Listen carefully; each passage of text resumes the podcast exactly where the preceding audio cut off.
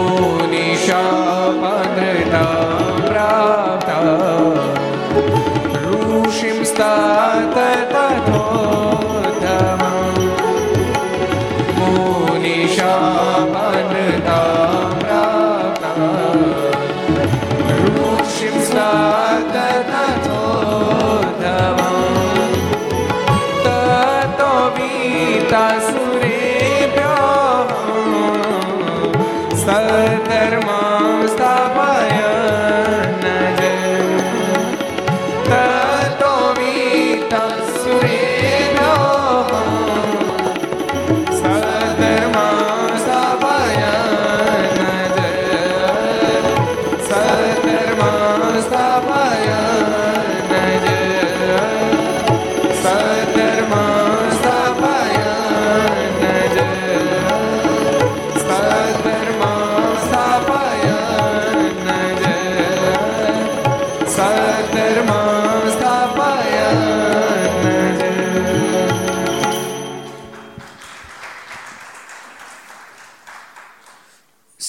સર્વાવતારી ઈષ્ટદેવ ભગવાન સ્વામિનારાયણ મહાપ્રભુની પૂર્ણ કૃપાથી તીર્થધામ સરદારના આંગણે વિક્રમ સદ બે હજાર અઠ્યોતેર માક્ષરવદ એકમ સોમવાર તારીખ વીસ બાર બે હજાર એકવીસ છસો ને ચોવીસમી ઘરસભા અંતર્ગત Shri Haricharitra Chintamani. Aastha Bhajan channel Lakshya channel, Kartavya channel Sardar Katha YouTube, Laksh YouTube Kartavya YouTube, Gharsabha YouTube, Aastha Bhajan YouTube વગેરેના માધ્યમથી ઘેર બેસી ઘરસભા લાભ લેતા સર્વે ભક્તજનો સભામાં ઉપસ્થિત પૂજ્ય કોઠાર સ્વામી, બ્રહ્મસ્વામી વગેરે બ્રહ્મનિષ્ઠ સંતો, પાર્ષદો, ભગવાન ખૂબ જ વાલા ભક્તો બધાને ખૂબ હેતથી જાજા કહી જય સ્વામિનારાયણ, જય શ્રી કૃષ્ણ, જય શ્રી રામ, જય હિન્દ, જય ભારત. કેમ છો? સુપ્રિયદાજી કેમ છો? સિતાર તો બઢિયા બજાય આપણે કોઠારી, થાકી નથી ગયા ને બહુ? તો સારું અમારે કોઠે ગજબની સેવા કરી મહોત્સવ બે મહિના સુધી અખંડ. આ ઠેસની છો કોઠારી. આજે જે થાય ને બધું ઠેસનું હા, હવે ઠેસનું કરવાનું. પેટનું વેસ્ટનું ઘણું કર્યું. અને પેટનું વેઠનું જ્યાં સુધી થાય ત્યાં સુધી, માત્ર પેટનું વેઠનું જ્યાં સુધી થાય ત્યાં સુધી. ગમે તેટલો બુદ્ધિશાળી માણસ હોય તેમ છતાંય, ભગવાન સ્વામિનારાયણ પ્રથમના પચાસમાં વચનામૃતમાં એને જાડી બુદ્ધિવાળો કીધો છે. આ દુનિયામાં એટલે પેટનું વેઠનું કરવું પડે. પણ ડાહ્યો માણસ ત્યારે જ કહેવાય, સાથે સાથે જ્યારે ઠેઠનું કરવા માંડે. જ્યારે સત્સંગ થાય, ભગવાનના સંતોનો જોગ થાય કથા વાર્તા સાંભળે, ત્યારે મુમુક્ષને ઠેઠનું કરવાનું અનુસંધાન બંધાય છે ને મુમુક્ષ પછી લાગી જાય કરવા બાકી પેટનું વેઠનું કરવા માટે આખી દુનિયા લાગી ગઈ છે. પણ જ્યારે જ્ઞાન થાય ને ત્યારે મુમુક્ષ ઠેઠનું કરવા માંડે છે. એટલે ઠેઠનું કરવું. પેટનું વેઠનું તો કર્યું, સાથે ઠેઠનું કરવું દુલા કાકા શું કરવાનું? ઠેઠનું નહીં? પેટનું વેસ્ટનું ઘણું કર્યું. હવે ઠેઠનું. પ્રવીણભાઈ, આપણે એવો ભણીને આવે એટલી વાર છે ઠેઠનું જ કરવાનું. પ્રભુજી પ્રભુજી, અમારે કાંઈ છે કાંઈ છે જ નહીં. પ્રભુજીને કઈ છે, ઘેર ઘરબાર? છે? ઘરના બધું છે? તો બહુ સારું કહેવાય પ્રભુજી, આવી આવી જનક જેવી સ્થિતિમાં ઘરવાળાએ પચાસ વર્ષ કાઢ્યા એને ધન્યવાદ છે ને?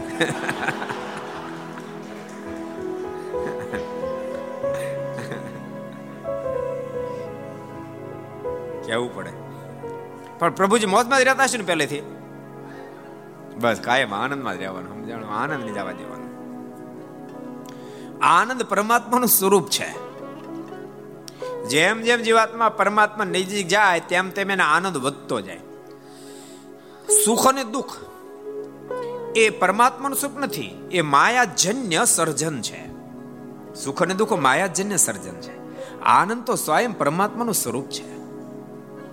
જો સુખ અને દુઃખ બદલે રાખે. ઘડીક માણસ મનમાં એમ માને કહો હું તો આમ થઈ ગયો, ઘડીકમાં આમ થાય મારે કાંઈ નથી. એટલે સુખ દુઃખ બદલે રાખે. એ એ દ્વંદ્વ છે. પરમાત્મા એક જ છે, એટલે દ્વંદ્વ, આનંદનો કોઈ દ્વંદ્વ જ નથી. એવી મોટી જેની ઊંચાઈ છે. એટલે ભગવાનના ભક્તો નિત્ય આનંદમાં જેને રહેવું હોય એને પરમાત્માનો ખૂબ સંબંધ રાખો, ભગવાનનું ખૂબ ભજન કરવું. ભગવાનનું ભજન ન કરે તો કૈલાસપતિનો હવરા નહીં સુખ ન થાય. બોલો. કાલે આપણે કથા જોઈતી ને?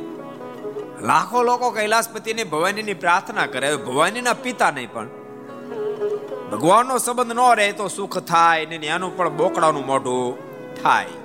દક્ષનું બોકડાનું મોઢું થયું. લ્યો. એમ શ્રીમદ ભાગવતે લખ્યું. અને ભગવાન સ્વામિનારાયણ પર લોહિયાના તેરમામાં કીધું. મહારાજ કે કે ભગવાનના ચરણારમાં મનની વૃત્તિને જોડી રાખે તો તુચ્છમાં તુચ્છ જીવને આગળ પણ માયા ફાવે નહીં. નહીં તો બ્રહ્માદિક જેવા પણ સમર્થ હોય તોય પણ માયાને ફાવવા દે નહીં. એટલે જે કાંઈ મોટપ છે, જ્યાં પણ મોટપ છે, જે કાંઈ મોટપ છે, બધી જ ભગવાનના સંબંધથી છે.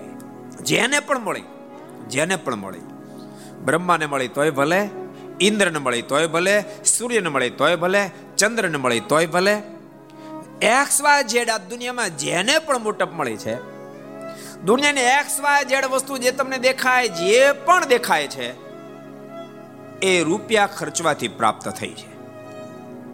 આ થાંભલો દેખાય, સ્ટીરિયો દેખાય, ટીવી દેખાય, માઇક્રોફોન દેખાય, આ કપડું દેખાય, જે કાંઈ દેખાય છે તે રૂપિયાના બદલામાં પ્રાપ્ત થઈ છે. સ્ટાઇલ્સ દેખાય, તમે ગમી કોને? એટલે જે કાંઈ નરી આંખે દેખાય છે, એ બધું રૂપિયાના બદલામાં પ્રાપ્ત થયું છે. પણ જીવાત્માને જે કાંઈ ઊંચાઈ પ્રાપ્ત થઈ છે, એ બધી જ પરમાત્માના સંબંધે થઈ છે. બીજી દ્રષ્ટિએ જુઓ તો આ દુનિયાનું દેખાય છે, માયાના મતલબ મળ્યું પડે પણ પરમાત્માના સંબંધથી જ પ્રાપ્ત થયું છે. એમ. બહુ અદ્ભુત વાત. યત કિંચિત કાંઈ જે, ગોતોજી વચનમૂત. યત કિંચિત જે કાંઈ સુખ પ્રાપ્ત થયું, એ ધર્મના પાલનથી જ પ્રાપ્ત થયું છે. યત કિંચી જે કાંઈ સુખ પ્રાપ્ત થયું છે. કોણ કે છે, એક જ વ્યક્તિ શાંત સમી કહી દે લે તારે રવિ તે ઉજાવણી કે લે, કહી દે તારે કેટલા વચનામૃત છે? પંચાળાના પહેલા વચનામૃતમાં મહારાજ કીધું, તમે ક્યાં કહો છો બીજું? સારંગપુરના દશમામાં બે માં જે કાંઈ યત કિંચિત સુખો પ્રાપ્ત ધર્મના પાલનથી થયા છે, ધર્મને લઈને થયા છે. તો ભૂલતા નહીં. ધર્મ પણ બે પ્રકારનો છે વર્ણાશ્રમ ધર્મ અને ભાગવત ધર્મ. એમાં જીવાત્માને જે સુખોની પ્રાપ્તિ થાય છે, એ વર્ણાશ્રમ ધર્મથી પણ થાય છે અને પરમાત્માના સંબંધવાળા ભાગવત ધર્મથી પણ થાય છે. એક નાશવંત સુખ છે, બીજું અવિનાશી સુખ છે. પણ વર્ણાશ્રમ ધર્મ પણ, જેદી તેદી પરમાત્માના મુખમાંથી નીકળેલી વાણી જ હતી. ભલે ઋષિ મહર્ષિએ ફરીવાર દોહરાવી, જેથી કરીને વર્ણાશ્રમ ધર્મ કહેવાનો, કારણ કે ઋષિ મહર્ષિએ પ્રેરણા આપી ને, અને સ્વયં સિદ્ધિ પરમાત્માની વાણી ભાગવત ધર્મ કહેવાનો. એને પરમાત્માના સંબંધથી જ સુખો એના પાલનથી સુખ પ્રાપ્ત થયું, એટલે ભગવાનના સંબંધથી સુખ પ્રાપ્ત થયું છે. ભગવાનના સંબંધ વિના કોઈ દી સુખ થાય જ નહીં. રૂપિયા વિના કોઈ વસ્તુ ખરીદી શકાય નહીં. એમ ભગવાનના સંબંધ વિના કોઈ સુખની પ્રાપ્તિ થાય નહીં. એટલે ઇન્દ્રને મળ્યું, બ્રહ્માને મળ્યું, સૂર્યચંદ્રને મળ્યું, જેને પણ મળ્યું, ભગવાનના સંબંધથી પ્રાપ્ત થયું. ભગવાનનો સંબંધ તૂટે તો ભલભલાને દુઃખ આવે. દક્ષે પણ ભગવાનનો સંબંધ તોડ્યો તો એના જન્મ પણ દુઃખ આવ્યું. કેટલી ઊંચાઈ પ્રાપ્ત થયા પછી પણ ઇન્દ્રને આવ્યું ચંદ્રને આવ્યું બ્રહ્માને આવ્યું, બધાને આવ્યું. એમ વાત છે. એટલે ગઈકાલે આપણે બહુ સરસ પ્રસંગ જોયો હતો. મહારાજ, ક્યાં બિરાજે છે વન વિતરણમાં? કોણ કે છે? કેટલાને ખબર? ઊંચા, ઊંચો હાથ કરો તો કેટલાને ખબર છે? મહારાજ, ક્યાં બિરાજે છે? ભક્ત વત્સલ સમય કહી દો, લ્યો. હરિદ્વારમાં મહારાજ બિરાજી રહ્યા છે. વર્ણિ વેશે મહારાજ, હરિદ્વારમાં બિરાજી રહ્યા. હરિદ્વાર ખરેખર બહુ અદ્ભુત સ્થાન છે બહુ રમણીય સ્થાન. ગંગાજીનો કિનારો આખું સ્થાન બહુ પવિત્ર. હરિદ્વારમાં ઋષિકેશમાં કેટલા સાધુ રહે તમને ખબર? છે કોઈને ખબર છે? પાંત્રીસ હજાર સાધુ રહે. કેટલા? પાંત્રીસ હજાર સાધુ રહે છે. પાંચ હજાર આશ્રમો છે. કેટલા? પાંચ હજાર નાના મોટા આશ્રમો છે. હરિદ્વાર આખું આમ સંપૂર્ણ હિન્દુવાદી છે. સંપૂર્ણપણે. એટલે બહુ દિવ્ય ધામ છે. ગંગાનો કિનારો, અખંડ ગંગાજી ત્યાં વહે રાખે, આવા સ્થાનમાં મહારાજ પધાર્યા બહુ બધા લોકો હરિદ્વારમાં કથા કરાવવા જાય. હરિદ્વાર શું કામ વધારે જાય ખબર? સસ્તું બહુ છે. બહુ સસ્તું. કારણ કે આશ્રમ બહુ જાજા. પછી બનાવી નાખ્યા પછી અકાલવા ખરાક ન અકાલવા. એટલે સસ્તું બહુ મળે. રૂમો તમે, એક બેડ, તમે રૂમ રૂમ રાખો ને બેડ ના સો રૂપિયા એમ કીધી. તમે ચાર જણ હોડો એટલે ચાર, ચારસો રૂપિયા આપી દો. કારણ કે આપણે ટ્રેનો બહુ કાઢી ખબર. આખા ભારતમાં આપણે ટ્રેન ત્રણ ફર્યા. એવમ તમને આશ્ચર્ય થશે, બદ્રીનાથ કેદારનાથ પણ સસ્તું. મોંઘામ મોંઘું હોય તો આગળ હું કહું છું એમ નહીં. મોંઘામ મોંઘું હોય ને તો જગન્નાથ પુરી મોંઘામ મોંઘું જગન્નાથ. બહુ તમે સારો રૂમ લેવા જાઓ તો બે ત્રણ હજાર છે રૂમ મળે નહીં તમને. હરિદ્વારનો પ્રસંગ આપણે બહુ સરસ જોતા હતા. મારા હરિદ્વારની અંદર રોકાયા ને તપોવન મહારાજ પધાર્યા. બહુ સરસ જંગલ હતું. અનેક આંબાના વૃક્ષો હતા. ઘણા બધા ઋષિ મહર્ષિઓ પથ્થરના આસનો કરી અને પથ્થર ઉપર બેસીને ધ્યાન કરતા હતા. મહારાજે વર્ણે વેશે એ તપોવનની અંદર પ્રવેશ કર્યો. મારનો પ્રવેશ થતાની સાથે. આખું વાતાવરણ જાણે દિવ્ય થઈ ગયું. જ્ઞાની જ્ઞાની યોગીઓ બધા જે બેઠા હતા, ધ્યાનમાં બેઠા હતા કેટલાય, એને હૃદયમાં તેજ દેખાતું તેજ અનેક ગુણો વધારે પ્રકાશમાન થયું. એની આંખો ખુલી ગઈ. આંખો ખોલી જોયું તો તો મહારાજને આવતા જોયા. મારા રસોડમાં તેજ તેજ તેજના પૂજા પથરાઈ રહ્યા છે. યોગીઓ બધા દોડ્યા. મારાના ચણારૂદમાં ચૂક્યા. અને મહારાજને વિનંતી કરી એક સુંદર આસન ઉપર બેસાડ્યા. મહારાજે કહે છે કે, ઓહો, હો હો. વર્ષોને મેં સાધના કરતા હતા, જાણે આપ અમારી સાધનું ફળ આપવા માટે આવ્યા. કૃપાનાથ, અમારા હૃદયમાં તેજનો પૂજ દેખાતો હતો, પણ એના કરતા આપણા સ્વરૂપમાં નીકળતું તેજ તો અબજો અધિક છે. કૃપાનાથ, આપ સ્વયં સર્વેશ્વર પરમેશ્વર છો. માલિક અમે આપને ઓળખી ગયા. અમે કૃતકૃત્ય બની ગયા. કૃપાનાથ, અમારી કંઈક સેવાનો સ્વીકાર કરો. મહારાજે મંદ હાસ્ય જ્યારે કર્યું ત્યારે બધા યોગ્યો કોઈ દોડીને ગંગાજીમાં થી પાણી ગાળે લાવવા મળ્યા કોઈ ફળ ફૂલ લાવ્યા, આ લાવ્યા, તે લાવ્યા, બધી વસ્તુ અર્પણ કરી. મહારાજે એમાંથી ફળ લઈ અને શાલગ્રામને ધરાવ્યા.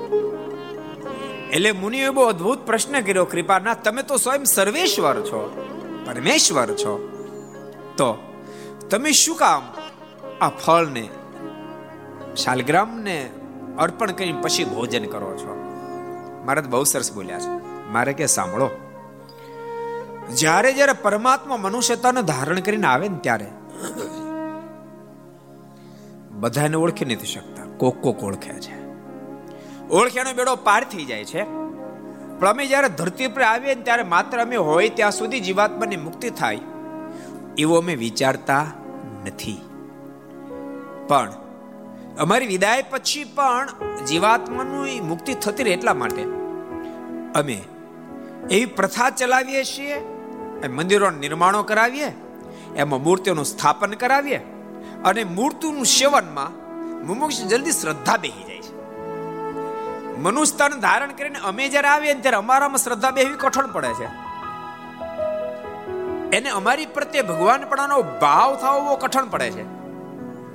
પણ અમે જે મૂર્તિઓ સ્થાપીએ એમાં ભગવાન પણાનો ભાવ તરત પરથી જાય છે. અને તમે તો જોઈ શકશો, મોટા મોટા સિટીમાં છે ને, મોટી મોટી બિલ્ડિંગ હોય ને તો લોકો થૂકી થૂકીને ઓલી કરી નાખે ને, એક તકતી લગાડી દે.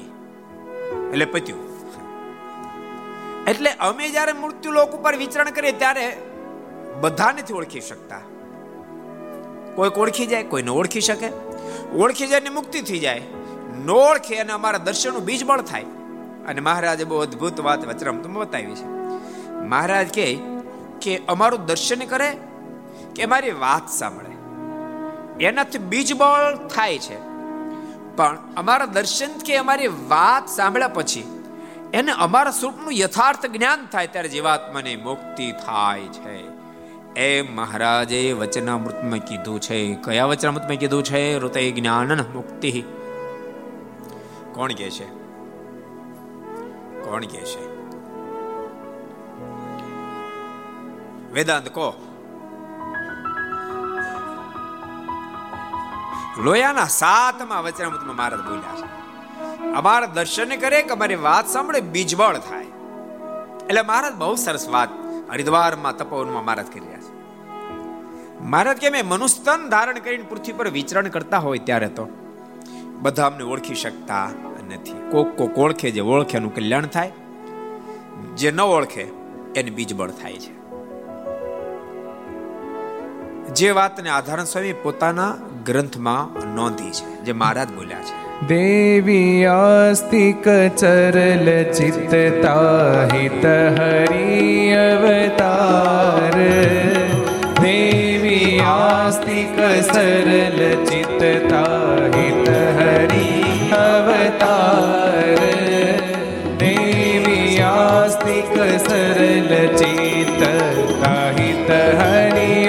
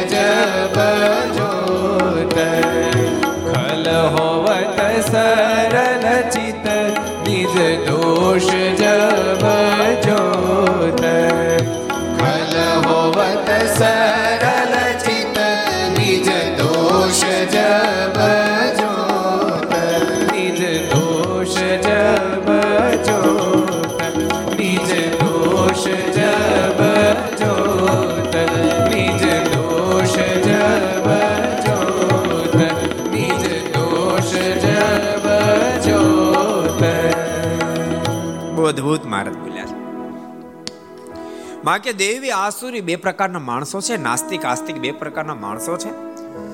જે મુમુક્ષ હોય, એને તમારી ઓળખાણ થઈ જાય. અને અમારી પ્રત્યે પરમાત્મા પરમાત્માપણાની પ્રતિતિ આવી જાય. અમે જ્યારે મનુસ્તન ધારણ કરીને વિચરણ કરતા ત્યારે એ બધાનું તો કલ્યાણ થઈ જાય. પણ કેટલાય આત્માઓ એવા છે કે જેને અમારી પહેચાન ન થાય, પણ અમારા દર્શન થઈ જાય. એનું બીજ બળે એને થાય. મહારાજ કે કે જીવાત્માને અમારા સ્વરૂપનું જ્ઞાન થઈ જાય તો તો મુક્ત થઈ જ જાય.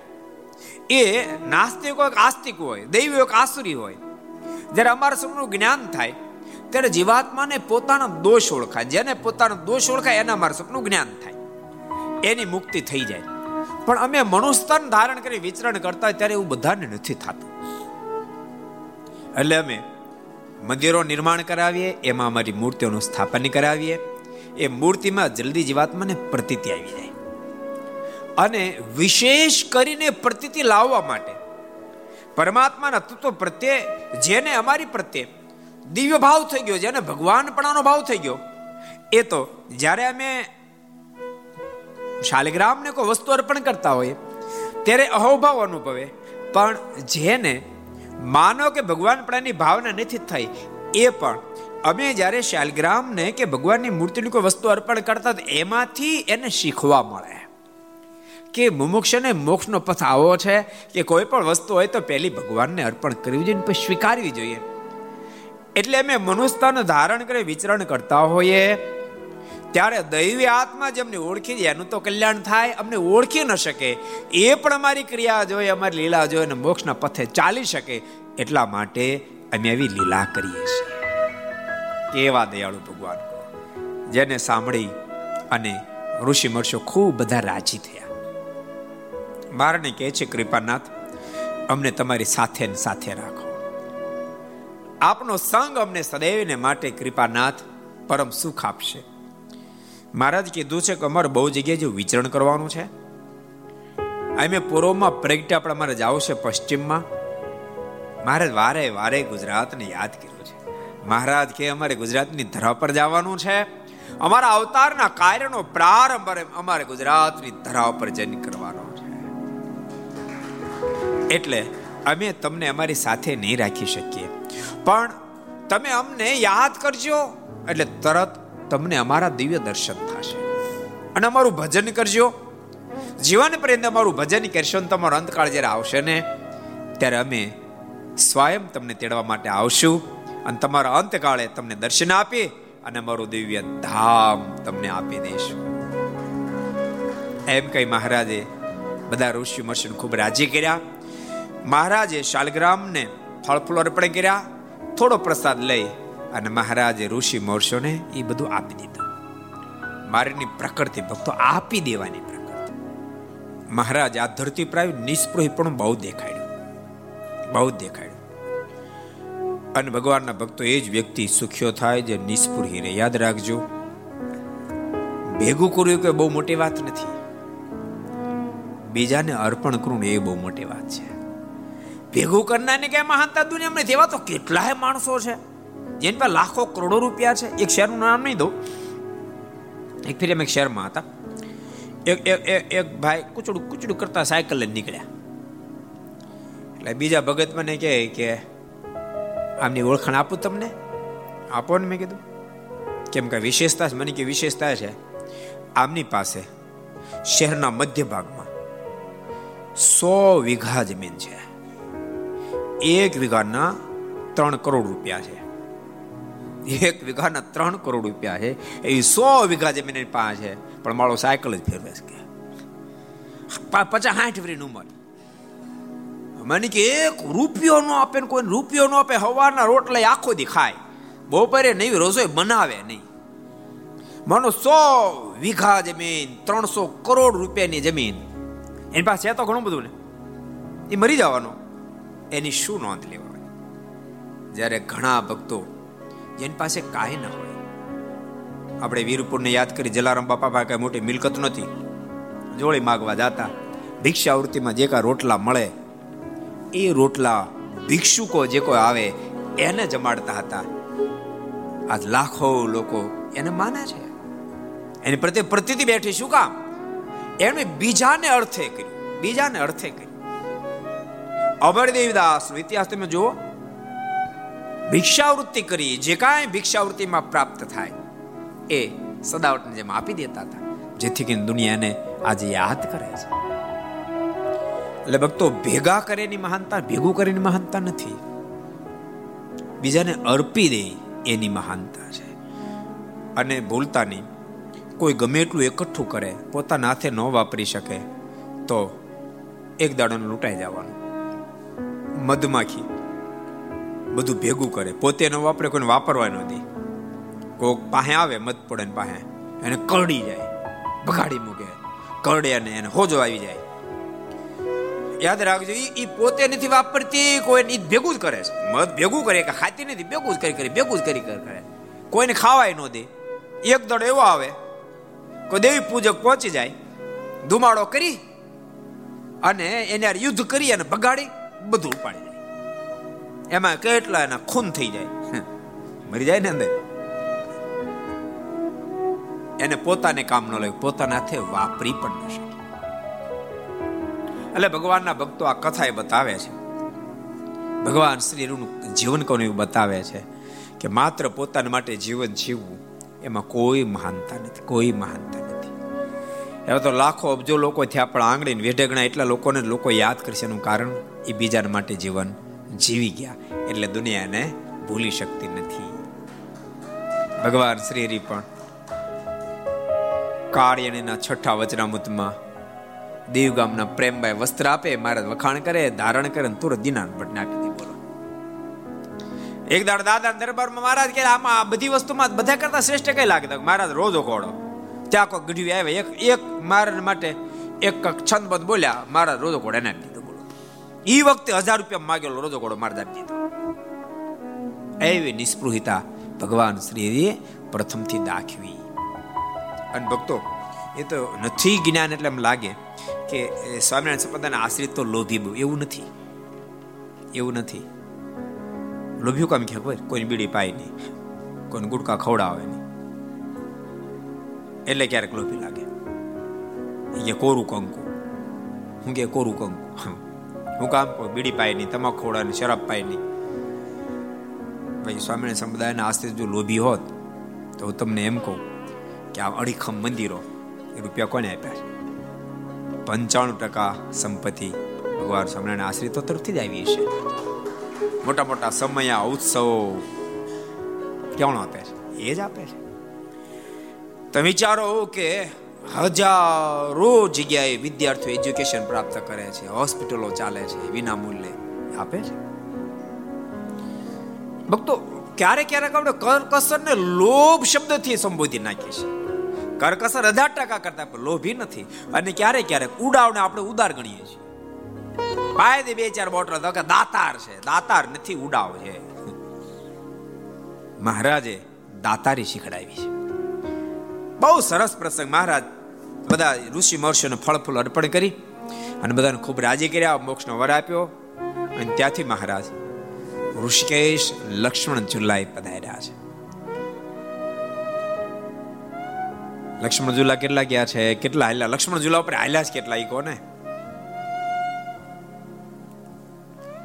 સર્વપ્રસાદાજી તેમને હાલ્યા? હે? નહીં હાલ્યા? ઘણા બધા હાલી ગયા છે.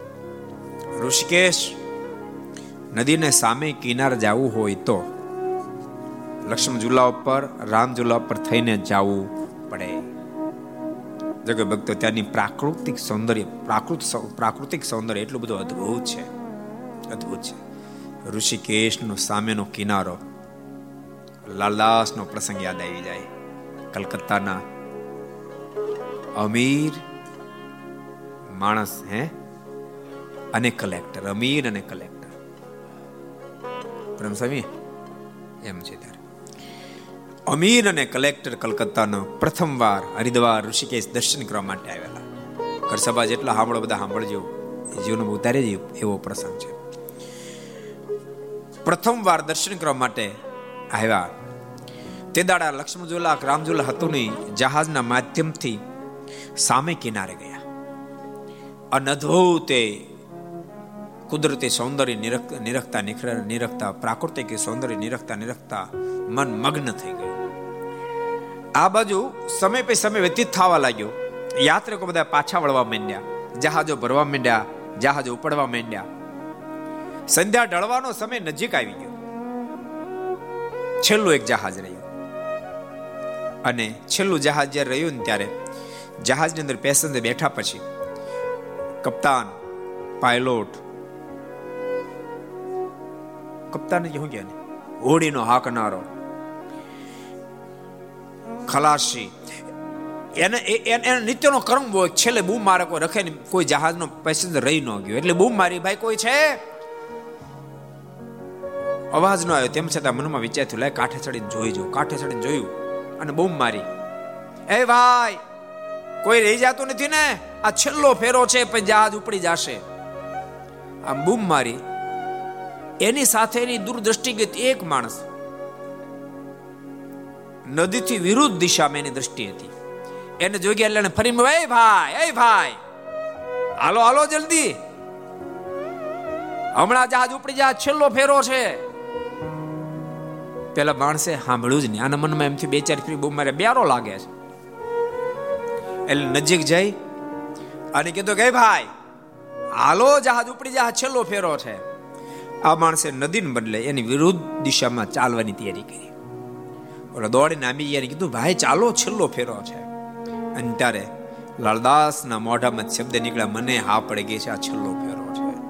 હવે મારે મારો ફેરો સુધારી લેવો છે. હવે મારે જહાજમાં બેસવા નથી આવવું. આ પ્રાકૃતિક સૌંદર્ય આટલું બધું છે, આ કુદરતી સૌંદર્ય આટલું અદ્ભુત છે. તે કુદરત કેટલો સુંદર છે, બસ એની ખોજમાં મારે નીકળી પડવું છે. લાલદાસ પાછા ન આવ્યા અને બસ એ દિશામાં હેલ્યા ગયા. અને ખૂબ પ્રભુની આરાધના કરી. પછી તેણે ભગવો ભેખ ધારણ કરી લીધો. નામ પડ્યું ભિખારી દાસ બહુ મોટા સાધુ થયા. અને આજ પડે ભિખારી દાસનો આશ્રમ ઋષિકેશમાં નદીને સામે કાંઠે છે અને યાત્રિકોની ખૂબ સેવા કરે છે. એટલું અદ્ભુત કુદરતી ત્યાં અદ્ભુત દ્રશ્ય છે આપણું હૃદય હા પાડી દે. એ જગ્યાએ ભગવાન નીલકંઠ પધાર્યા છે. લક્ષ્મણ ઝુલા મહારાજ પહોંચ્યા. અને ત્યાં કિનારા પર ધ્રુવજીનું લક્ષ્મણજીનું મંદિર છે. મહારાજને વર્ણવેશે આવતા જોતાની સાથે લક્ષ્મણજીની મૂર્તિમાંથી મૂર્તિમંત લક્ષ્મણજી પ્રગટ થયા છે. આગળ વધ્યા. મારને વંદના કરી. કૃપાનાથ બહુ કાળે ફરીવાર આપનો ભેટો થયો. મહારાજ માનુષિક લીલા કરતા પ્રશ્ન કર્યો, તમે કોણ છો? કૃપાનાથ, શું કામ માનુષિક લીલા કરો છો? શું આપ મને નથી ઓળખતા? મારે મન બધા હાસ્ય કર્યું છે. હસતા થકા મહારાજ બોલ્યા છે, તમે અમારી રામાવતારમાં બહુ સેવા કરી. તમે જંગલમાં જે અમારી સેવા કરી છે, એવી તો કોઈ ન કરી શકે. મહારાજ કે તમે ચૌદ ચૌદ વર્ષ સુધી ઊંઘ ન લીધી, નિદ્રા ન લીધી. તમે ચૌદ ચૌદ વર્ષ સુધી અંજળને પણ ત્યાગ કરીને અખંડ અમારું ભજન કરીને અમારી સેવા કરી. તમે નિદ્રા ન લીધી. ભક્તો લક્ષ્મણજી નિદ્રા ન લીધી, એની પાસે એક રહસ્ય કહું તમને. રામાયણમાં તુલસીદાસજી નથી લખ્યું, પણ સંતોની પરંપરામાં એવું કહેવામાં આવે છે, શું કામ લક્ષ્મણજીએ ચૌદ વર્ષ નિદ્રા ન લીધી? એનું કારણ બતાવ્યું છે. લક્ષ્મણજી જ્યારે પ્રભુ રાઘવની સાથે વનમાં જવા માટે માતા સુમિત્રાની પાસે રજા લેવા માટે આવે ત્યાંથી ઉર્મિલાજીની પાસે રજા લેવા માટે ગયા. અને કીધું, દેવી, તમે રાજથી મને રજા આપો. બધી ઘટના કીધી, આવી રીતે કઈ કઈ વર માગ્યો છે વગેરે વગેરે. જેથી કરી પ્રભુ રાઘવ અને માં જાનકીની સેવામાં હું જાઉં છું તમે મને રાજીથી રજા આપો. ઉર્મિલાજીની આંખોમાં આંસુ ભરાણા. લક્ષ્મણજી કીધું છે કે, દેવી, તમે રડો નહીં. કાલ સવારે ચૌદ વર્ષ પૂરા થશે, હું પાછો આવીશ. ત્યારે ઉર્મિલાજી બહુ સરસ બોલ્યા પતિદેવ આજ મારી આંખોમાં જે આંસુ છે ને દુઃખના નથી હરખના આંસુ છે. ઓહો મારા. પતિદેવ મારું સૌભાગ્ય કેટલું ભાગ્યવંતું બન્યું. અહીંયા તો પ્રભુ રાઘવ અને માં જાનકીની સેવા. બહુ બધા કરનારા એટલે થોડો જ ભાગ મારા સૌભાગ્યને પ્રાપ્ત થતો હતો. ચૌદ વર્ષ સુધી મારા સૌભાગ્યના અખંડ સેવાનો લાભ પ્રાપ્ત થશે. પતિદેવ આપ જ્યારે માં જાનકી અને પ્રભુ રાઘવની સેવામાં જાઓ છો તો મારી આપને એટલી વિનંતી છે. ચૌદ વર્ષ સુધી આપ એક પણ વાર મને યાદ નહીં કરશો. લખનજી પણ વચનથી બંધાણું તમને નહીં યાદ કરું. પણ પછી વિચારથી મેં કીધું, પણ જાગૃતમાં કદાચ યાદ ન કરવું પણ સ્વપ્નમાં કદાચ. ઉર્મિલાજીની યાદ તાજી થાય તો એ વચનનો ભંગ થાય. એટલે નક્કી લક્ષ્મણજી કહ્યું, ચૌદ વર્ષ નિદ્રા જ ન લો. નિદ્રા લો તો સપનું આવે સપનું આવે તો ક્યારેક ભંગ થાય ને. ભક્તો, આ દેશ એટલા માટે મહાન. ઉર્મિલાજીની પતિવ્રતા ભક્તિ કેવી હશે? કેવી અજોડ, અદ્ભુત સ્થિતિ. ભારત દેશની આર્ય નારી. ભક્તો, ગઈકાલે પણ મેં કીધું તું, આ ઘર સભા સાંભળનારને ખાસ કહું છું. ક્યારેક ક્યારેક સ્ત્રી ભક્તો પોતાની હઠથી પુરુષને એટલા બધા ઉપાધિમાં મૂકી દે. કારણ કે હરિભક્તો આવીને અમારી પાસે વાત ક્યારેક કરતા હોય ને? જો નોર્મલ પ્રમાણે તમે સહજ છો, સંસારી છો, ગ્રસ્ત જીવનમાં તમે રહો છો, નોર્મલ પ્રમાણે તમારા સ્ત્રી ભક્તોની પોતાના પતિની પાસે માંગણી કોઈ વસ્તુ પદાર્થ નહીં. પણ સંજોગને સમજી વિચારીને માંગણી કરે અઠાગ્રહ ક્યારે ન કરે? પોતાના પતિ મુશ્કેલીમાં મુકાઈ જાય એવું તો ક્યારેય ન નહીતર ક્યારેક ક્યારેક. બહુ અઠાગ્ર પૂર્વકની માંગણી હોય, પોતાનો પતિ પૂરી કરી શકશે કેમ? એનો પણ વિચાર ન કરે. એ એક સત્ય ઘટના તમને એક એક બહુ અદ્ભુત પ્રસંગ. એક યુગલ. પત્નીની ઘણા સમયથી માંગણી હતી કે આપણે દુબઈ ફરવા માટે પ્લેનમાં બેસીને જવું છે. એના પતિ કહેતા હતા કે, પણ આપણી સ્થિતિ એવી નથી કે આપણે પ્લેનમાં બેસીને જઈ શકીએ. પણ પતિનો દુરાગ્રહ હતો એટલે પતિ બિચાર રાત દાડો એક કરી જે કંપનીમાં કામ કરતા હતા, એ કંપનીએ એક ફેર એવું જાહેર કર્યું કે આટલો માલ જો કોઈ વેચી દે બીજી કંપનીને કન્વિન્સ કરીને તો એને મેં એક ટૂર કરાવશું. એટલે આ બિચારો આનંદમાં આવ્યો ખૂબ મહેનત કરી અને એમાં સફળતા પ્રાપ્ત કરવા માટેનો પ્રયાસ કરવા માંડ્યો.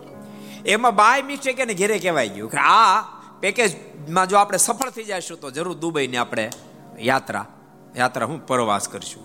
દુબઈ હું યાત્રા કરવાનું છે કઈ? દીવ દમણ ને ગોવા કઈ યાત્રા કરવાનું સ્થાન છે? યાત્રા કરવાના યાત્રા કરવાના સ્થાન તો બાપ છપૈયા છે, અયોધ્યા છે, ગોકુળ, વૃંદાવન, મથુરા છે, જે યાત્રા થાય. બોલે, પણ પ્રવાસ થાય? આના આનાથી બાય મિસ્ટેક કહેવાય ગયો. પછી તો આગળ વળગી. હવે તો કરવી જ પડશે. રોજ આવે એટલે માથું ખાય. શું થયું પેકેજનું? શું થયું પેકેજનું? શું થયું પેકેજનું?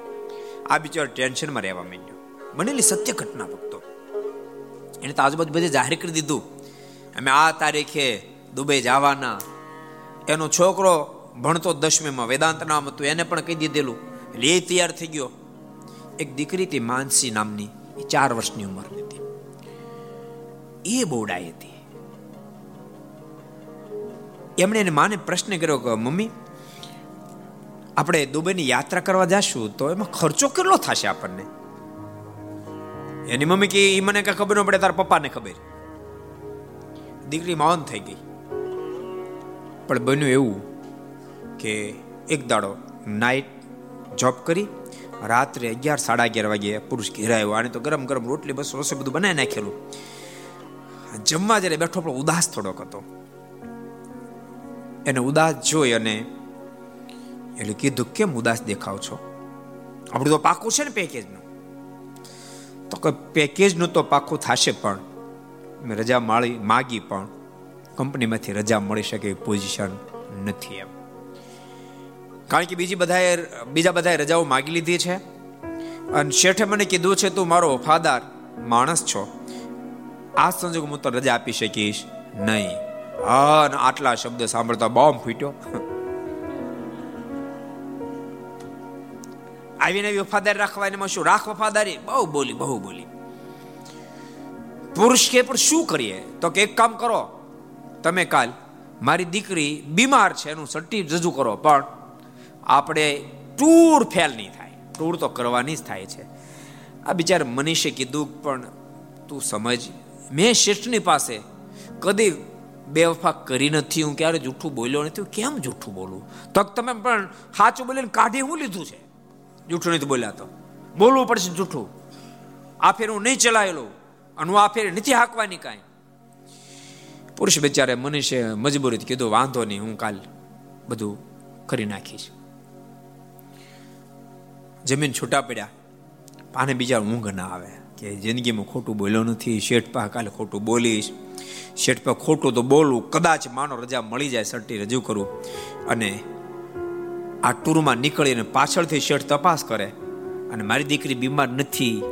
એમ જો સાબિત થાય, તો વર્ષોથી જે કંપની વફાદાર તમે નોકરી કરી છે, તેથી મને છૂટી મળી જાય. બહુ બધા ચિંતિત હતો. ઊંઘ આવતી નહોતી. નાની દીકરી ક્યારેક ક્યારેક બાપની વાત દીકરો ન સમજી શકે દીકરી સમજી જાય. દીકરી એને ખબર પડી, ચિંતા થવા મળી કે મારા પિતાજીને કાંઈક ચિંતા છે. અને થોડોક સંવાદે સાંભળેલો. અને દીકરી જાગી, એના પિતાની પાસે જઈને માથા પર હાથ ફેરવતો ફેરવતો કીધું, પપ્પા, કેમ ઊંઘ નથી આવતી? તો કાંઈ નહીં બેટા, હું તો ખાલી એમ જ તો કે એમ નહીં પિતાજી. શું કારણ છે? છૂટી નથી મળતી કંપનીમાંથી એ કારણ છે. તો ના બેટા તો મળી જશે, મેળવી લઈશ તું ચિંતા નહીં કરીશ, તું સુઈ જા. એમ કરીને દીકરીને સુડાવી સવારમાં કંપનીમાં મનીષ ગયો. હોસ્પિટલમાંથી પોતાની દીકરીનું બીમારીનું સટ્ટી લેતો ગયો. મારી દીકરી માનસી બીમાર છે એમ કરી અને સટ્ટી રજૂ કરીને કીધું શેઠ સોરી મારી દીકરી બીમાર છે માટે મને આઠ દિવસની રજા જોશે. એમ શેઠે સલટી જોતા જોતા કીધું, પણ સાચું તો બોલો છે ને? સાચું તો બોલે છે ને? દીકરી ખરેખર બીમાર છે ને? પણ જોજે, ખોટું બોલતો નહીં. તો કે, ના શેઠ, મારી દીકરી ખરેખર બીમાર છે. જૂઠું થોડું બોલું, આટલા વર્ષ સુધી તમારી સાથે વફાદારી નોકરી કરી આ થોડું ખોટું બોલું. શેઠ કે, વાંધો નહીં, તો તને હું છૂટી લખી આપું છું. એમ કહીને એક પત્ર લખ્યો. પણ ત્યાં આને અંદરથી મનમાં થયું કે આવી રીતે હું શેઠને કેવી રીતે કહી શકું કે મારી દીકરી બીમાર છે એમ? આંખ ભીની થઈ ગઈ. અને કે શેઠ મને માફ કરજો. મારી દીકરી બીમાર નથી. પણ મારી ઘરની પોઝિશન આવી છે. એટલા માટે મારે રજા લેવી પડી પોઝિશન છે. શેઠ એ વખતે એને કવર આપ્યું. અને એમ કીધું, આ કવર ખોલ અને વાંચ. આના મનમાં એમ થઈ ગયું કે શેઠે મને છૂટી જ આપી દીધી. અને કવર ખોલ્યું. એમાં પહેલો પત્ર હતો. એમાં પત્ર મેં લખ્યું હતું, શેઠ, મારી તમને રિક્વેસ્ટ છે. મારા પપ્પા કાયમને માટે સ્કૂલમાં મને રજા ચીઠી લખી આપે છે. અને મને સ્કૂલમાંથી રજા મળે છે. તો મારો એટલો અધિકાર નથી કે હું રજા ચીઠી લખી આપું. અને મારા પપ્પાને તમે એક વીક માટે છૂટી ન આપી શકો? લેખિતન માનસી. પેલા વાંચતા વાંચતા આંખો આંસુ ભરાય એવા શેઠે કીધું, બીજી ચિઠ્ઠી પણ વાંચ. બીજી ચિઠ્ઠી જે હાથમાં લીધી, એમાં લખ્યું હતું, મનીષ, તું ચિંતા કરીશ નહીં. તારે દુબઈ જવાનું તો એના બદલે હું તને યુરોપની આખી ટીપ ગોઠવી આપું છું. તારા માટે વિઝાની પણ વ્યવસ્થા કરી આપીશ. મારી તને ભલામણ છે કે આજ પછી તારા ઘરનો જે કાંઈ પ્રશ્ન હોય એ મારી પાસે રજૂ કરજે. તારો પ્રશ્ન હું બધો સોલ્વ કરીશ. મનુષ્યને આંખીમાં આંસુ ભરાણા પગમાં પડે શેઠને કહે, શેઠ, આપસ સ્વાય મારા ભગવાન છો. શેઠે કીધું, મનીષ, સાંભળ. તારા ઘરની પોઝિશન હું સમજી શકું છું, કારણ કે મારી પોઝિશન તારા જેવી જ છે.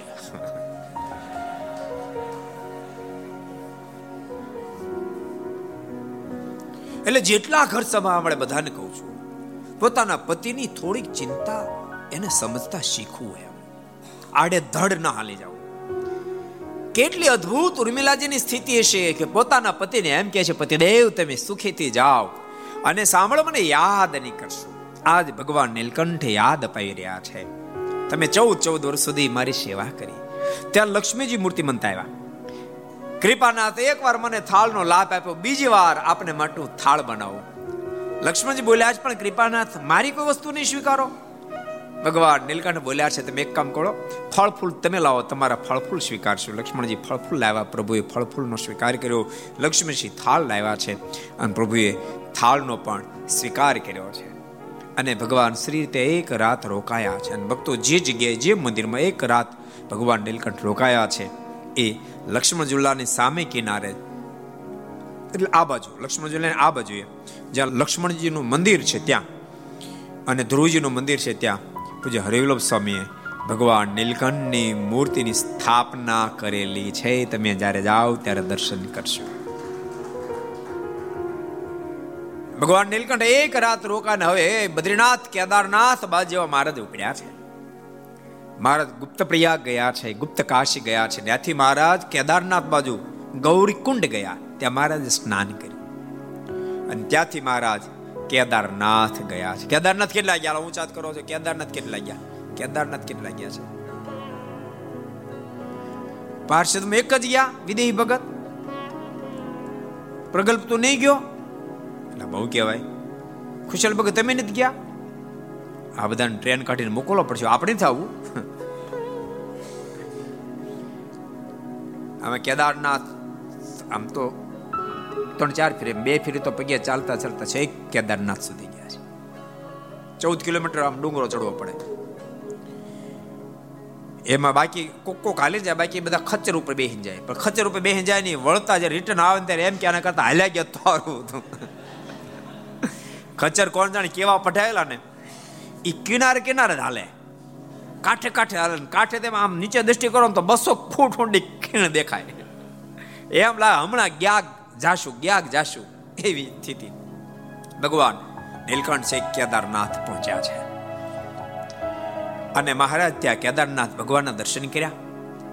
અને પછી ત્યાંના પૂજારીએ એમ કીધું, વર્ણિરાજ મારે જોર ખૂબ હેત થયું.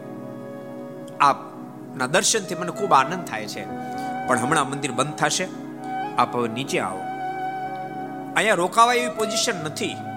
કારણ કે અહીંયા બહુ ઠંડી પડે છે, બરફ પડે છે. મહારાજ કે અમારે ત્યાં જ રોકાવું છે. અમારે અહીંથી બદ્રીનાથ જવું. તો બદ્રીનાથ જવું હોય ને તો અહીંયાથી નીચે ઉતરીને પછી ગૌરી ગૌરીકુંડ થઈને જવા મહારાજ કી તો બહુ લાંબુ પડે. અમારે હિમગીરમાળા થઈને જવું. મારે કે હિમગીરમાળા થઈને તો અત્યાર સુધી કોઈ ગયું જ નથી. કૃપાના ત્યાં તો એકલો બરફ, બરફનો પહાડ છે. મારે કે ત્યાં થઈને જ જવું છે. અરે પણ માલિક, અહીંયા નહીં રહેવાય. અહીંયા તો એટલો બધો બરફ પડે રાતના. સવાર થાય તો મૃતપાય થાવ મારે કે અમને નહીં ડરાવ તમતા તમે જાઓ.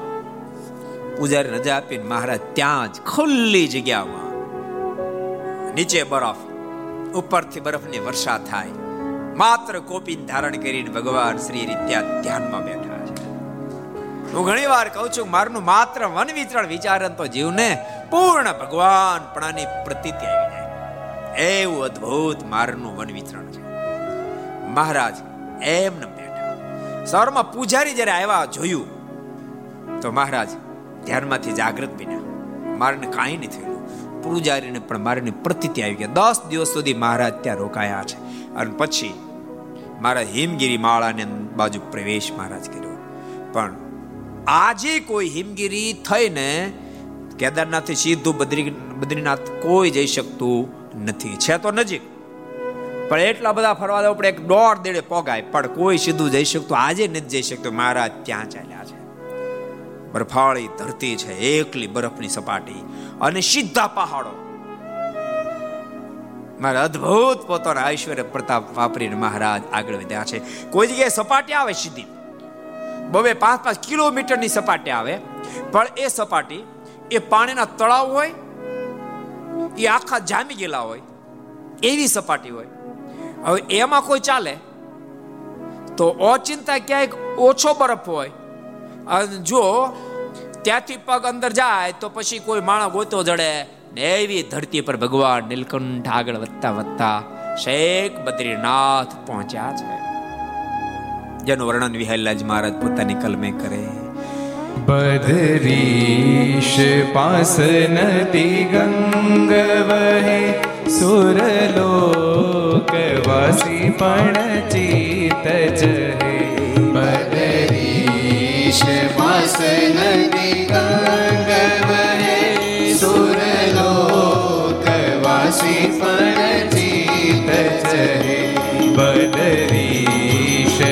પાસ નદી ગંગ વહે સુરલોક વાસી પણ ચિત ચહે બદરીશ પાસ નદી ગંગ વહે સુરલોક વાસી પણ ચિત ચહે અદ્ભુત બદ્રિકાશ્રમ વર્ણન તન નાઉ તપવલી પાપ હરે તન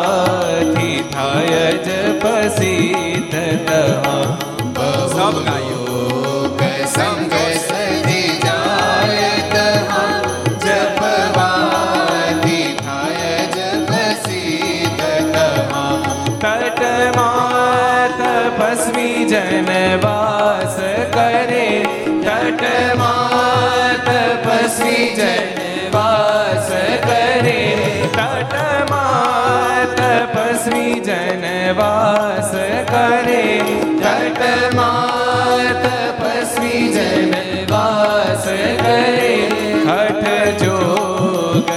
તપસ્વી જન વાસ કરે તટમાં તપસ્વી જન વાસ કરે હઠ જોગ સાદી હરિ ધ્યાન કરે હઠ જોગ સાદી હરિ ધ્યાન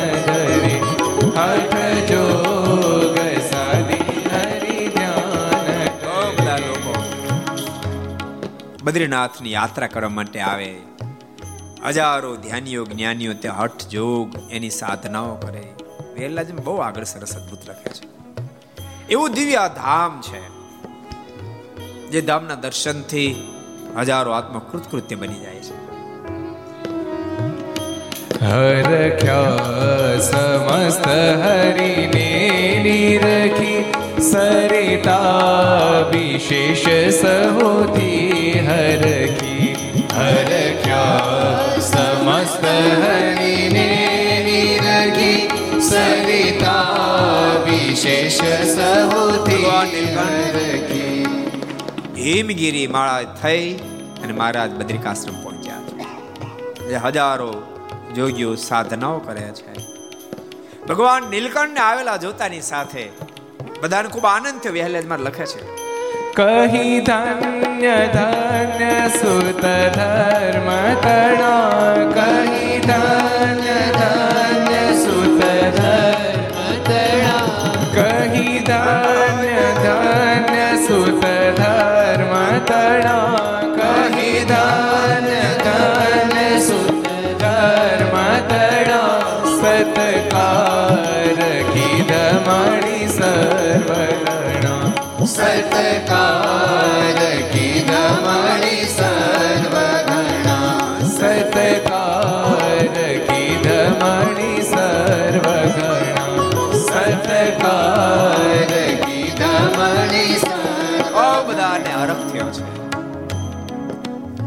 નદીનો તો વિશેષ, ગંગાજીને વિશેષ આનંદ થયો છે.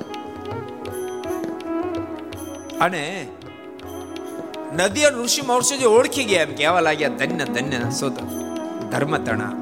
ખૂબ મારનો સત્કાર કર્યો છે. મહારાજે ત્યાં એ ગંગાજીમાં સ્નાન કર્યું છે. કેટલા બદ્રીનાથ કેટલા ગયા છો? કેટલા ગયા છો? એ બરફનું પીગળેલું, સીધું પાણી.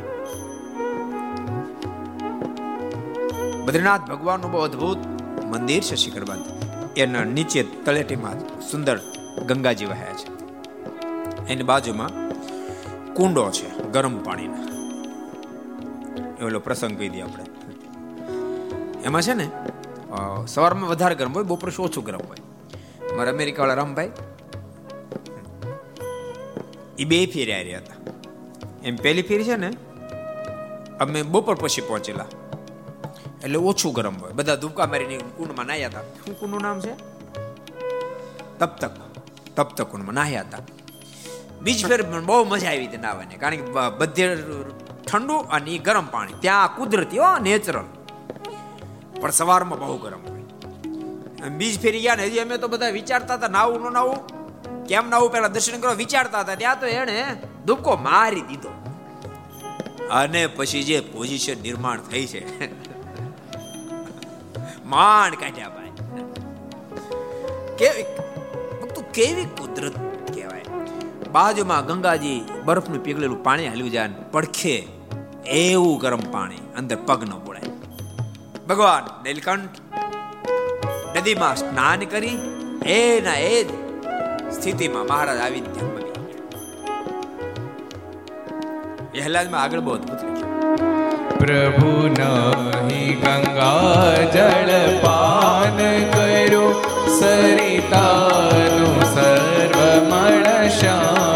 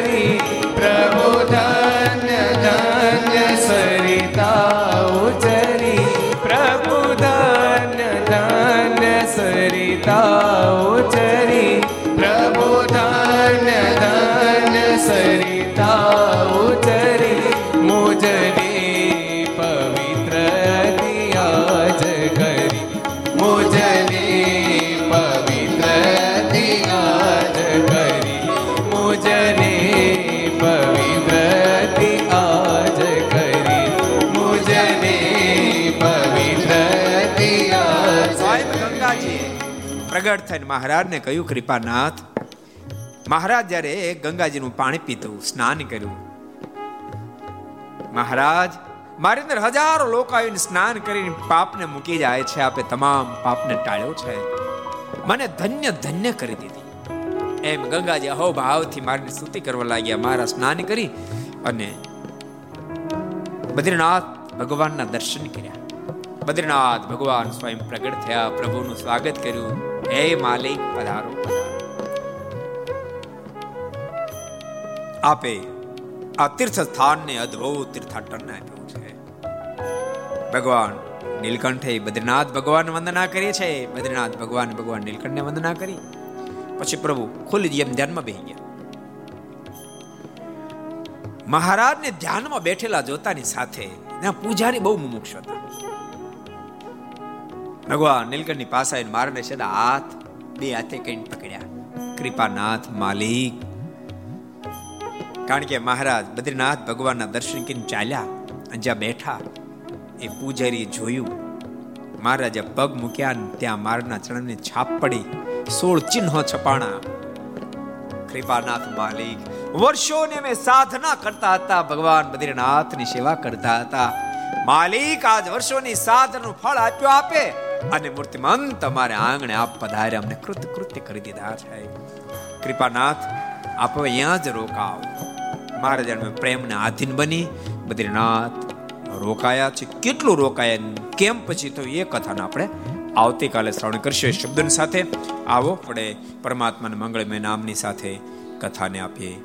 વિરામ, તો દો મિનિટ હરિનામ સંકીર્તન. સ્વામી નારાયણ નારાયણ નારાયણ, સ્વામી નારાયણ નારાયણ નારાયણ, સ્વામી નારાયણ નારાયણ નારાયણ, સ્વામી નારાયણ નારાયણ નારાયણ, સ્વામી નારાયણ સ્વામી નારાયણ સ્વામી નારાયણ સ્વામી નારાયણ, ઓ સ્વામી નારાયણ